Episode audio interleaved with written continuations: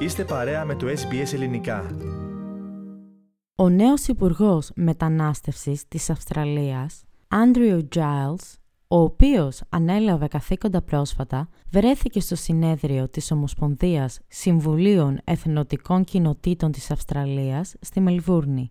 Στην πρώτη του ομιλία ως υπουργός υποσχέθηκε ότι η κυβέρνηση θα συλλέξει περισσότερες πληροφορίες που αφορούν τις πολυπολιτισμικές κοινότητες της Αυστραλίας.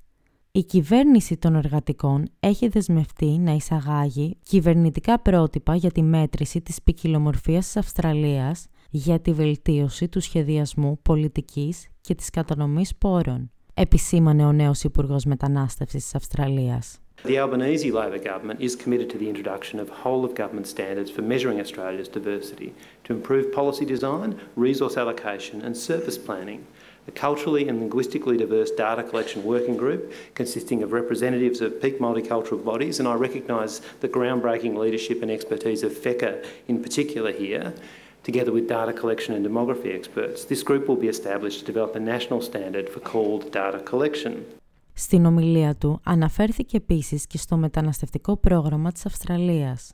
Είναι επιτακτική ανάγκη να βρούμε τρόπους να αρχίσουμε να λαμβάνουμε υπόψη διαφορετικές απόψεις για τις πολιτικές που αφορούν τις πολυπολιτισμικές κοινότητες χωρίς να χρησιμοποιούμε συγκεκριμένα άτομα σε έναν ατελείωτο, άσκοπο και καταστροφικό πολιτισμικό πόλεμο, τόνισε ο κύριος Giles. I'm committed today and going forward to changing this approach, moving from neglect to respect. In doing so and saying this, I think it is important and indeed imperative that we find ways to have differing policy opinions different ways of expressing our shared commitment to multiculturalism without using individuals as political collateral in an endless, pointless, divisive and destructive culture war. Το ανθρωπιστικό πρόγραμμα της Αυστραλίας είχε να αντιμετωπίσει δύο συνεχιζόμενες κρίσεις τον τελευταίο χρόνο, την πτώση του Αφγανιστάν και την εισβολή της Ρωσίας στην Ουκρανία. Επί κυβέρνησης Μόρισον δόθηκαν προσωρινές ανθρωπιστικές βίζες σε περισσότερους από 8.000 Ουκρανούς, κάτι που τους επέτρεψε να εργαστούν και να σπουδάσουν στην Αυστραλία. Ακόμη η Αυστραλία απομάκρυνε περίπου 4.000 ανθρώπους από το Αφγανιστάν όταν οι Ισλαμιστές μαχητές έφτασαν στις πύλες της Καμπούλ και έκτοτε σχεδόν χίλιες οικογένειες έχουν λάβει βίζα. Η Τζάνα Φαβέρο από το Κέντρο Πόρων Αιτούντων Άσυλο, που είναι ένας οργανισμός υποστήριξης αιτούντων άσυλο, αναφέρει ότι η Αυστραλία βοήθησε ταχύτατα την Ουκρανία. Ο τρόπος που ανταποκριθήκαμε στην Ουκρανία είναι ακριβώς ο τρόπος που θα έπρεπε να αντιδράσουμε. Απομακρύναμε τους ανθρώπους γρήγορα από την Ουκρανία. Υπάρχει διαφορά στον τρόπο με τον οποίο αντιμετωπίζουμε τους διαφορετικούς πρόσφυγες και αυτό εξαρτάται από το πότε φτάνουν στην Αυστραλία και από ποια χώρα έχουν διαφύγει, τονίζει η κυρία Φαβέρο. The way that we responded to Ukraine is exactly how we should have responded. We made announcements swiftly, we evacuated people to safety, and we got them out of there. There's a vast difference in how we do treat different refugees by how they arrive, when they arrive, and which country they've fled from.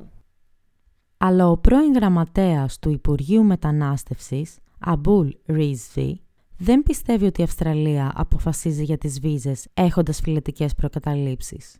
Η Αυστραλία βοηθάει συνήθως περισσότερο γειτονικές χώρες παρά εκείνες που βρίσκονται πιο μακριά. Θα δώσει επίσης προτεραιότητα στο να βοηθήσει γυναίκες που διατρέχουν κίνδυνο. Αυτές είναι αποφάσεις που πρέπει να πάρει η κυβέρνηση, υπογραμμίζει ο κ. Ρίβσβι.